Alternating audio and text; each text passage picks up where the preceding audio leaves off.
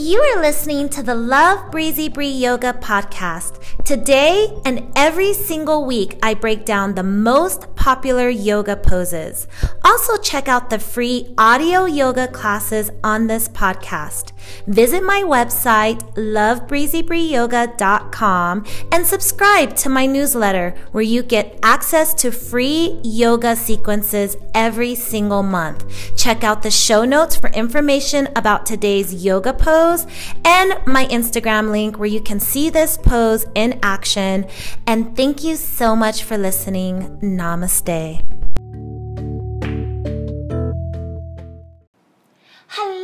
Yogis. So, just as promised, we're going to progress from our reverse tabletop from last week's episode to upward plank pose, or what I like to call reverse plank pose. Now, this is intermediate, it is a back bend, and it supports and builds strength and flexibility. Now, it's sometimes used as a counter pose to forward fold, such as seated forward fold. Also, it is a beautiful full body strength building pose, such as Chaturanga Dandasana. So it's good to know, right?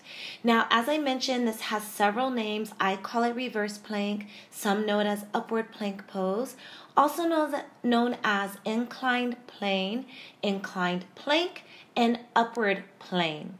However, the Sanskrit name for it is Purvottanasana, and it translates to intense east stretch.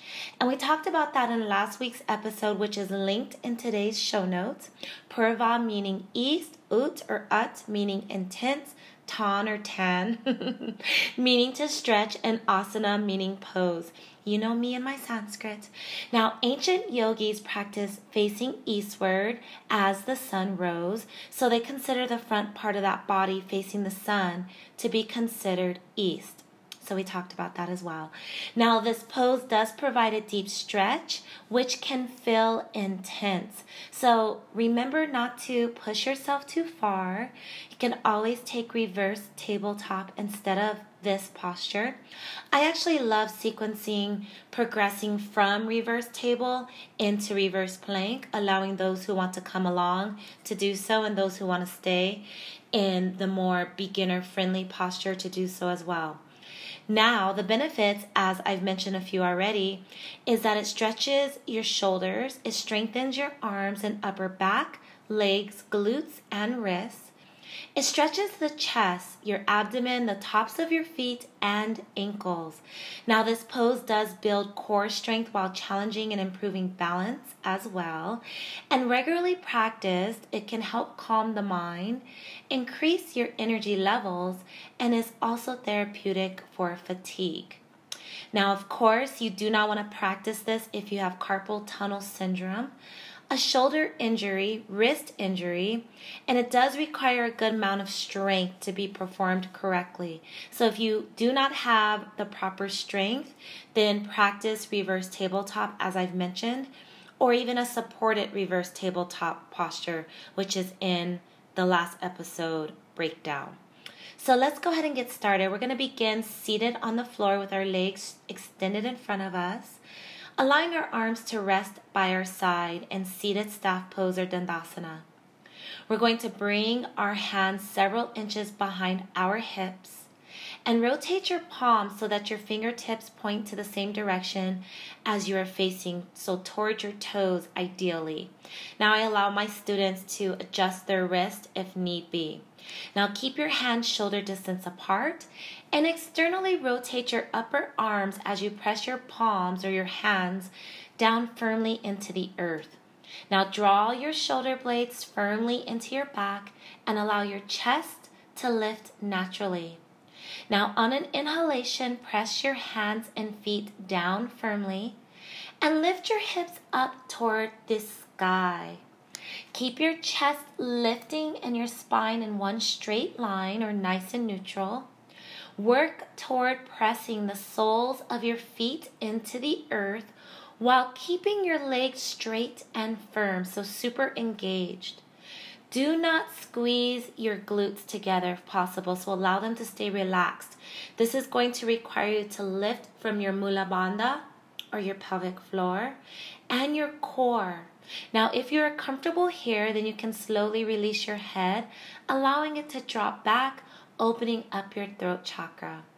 Softly gaze towards your cheeks for dristi. You can hold this up to 30 seconds or several breaths.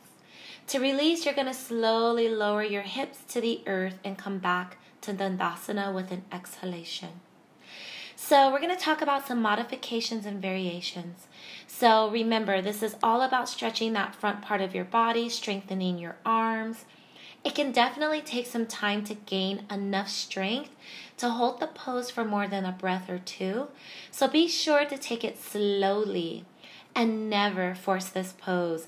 Also, as I always mention in the podcast, make sure you're clear before practicing yoga, especially when you get into intermediate postures.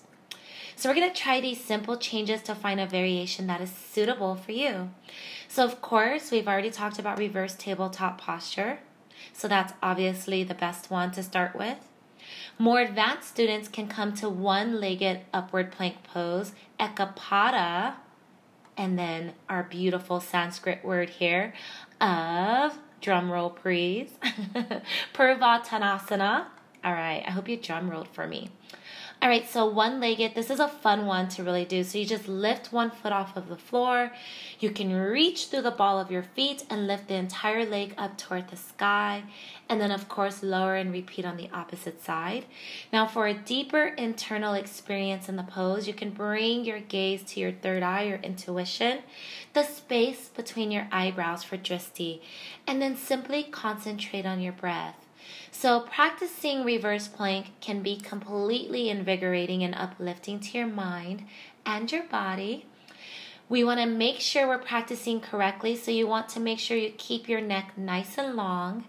If you feel any compression in your neck, tuck your chin slightly and do not let your head drop all the way back. So, always protecting the neck first. Keep your upper back strongly engaged to help lift your body. If your shoulders, arms, or wrists feel fatigued, you will lose the integrity of the pose and can actually get injured. So just stick with reverse tabletop instead. Do not collapse into your shoulders. This is another one you want to be really mindful of. Lengthen your spine and your arms. Keep your shoulders away from your ears and keep your neck long. So extending through the spine of the back of your neck.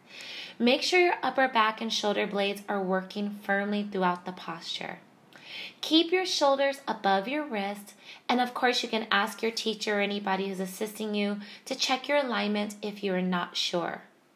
Do not overuse the muscles of your back or your back of your body, so including your shoulder blades, hamstrings, and glutes, to shove yourself into this pose.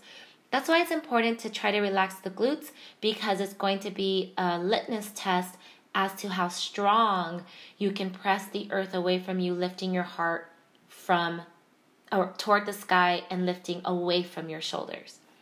So that's one of the reasons. Now make sure you are utilizing all the muscles of your front body. That includes your quadriceps, your chest, your uh, abdominals, all of it, with equal effort as those of your back body, so creating balance in the body here. Imagine your body as one combat, compact force. You know, Mercury is about to retrograde and already working on me. Both sides working equally and together in your body is really important. So, very much a salt and pepper effect. Now you're going to lift to lengthen. Practicing reverse plank can be a great way to counteract forward bends, as I mentioned, and strength building poses as well as chaturanga. It can also rebalance your body after a long day of working at the computer, driving, or any other forward facing actions that can cause slouching and rounded spines.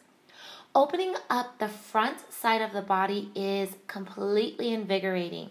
By doing so, this requires you so much courage and inner strength as it does physical strength. So remember that. Let go of your desire for outcomes and bring your awareness to the present moment. As you practice lifting your heart to the sky, opening up that heart chakra, this is perfect for Valentine's Day. As we are opening up the heart toward love and compassion, you might also discover that true power, true love, true compassion for self and for others comes from within. I hope you enjoyed this. I hope you get a chance to practice this posture in your personal sequence. I love you all. Go in peace. Namaste.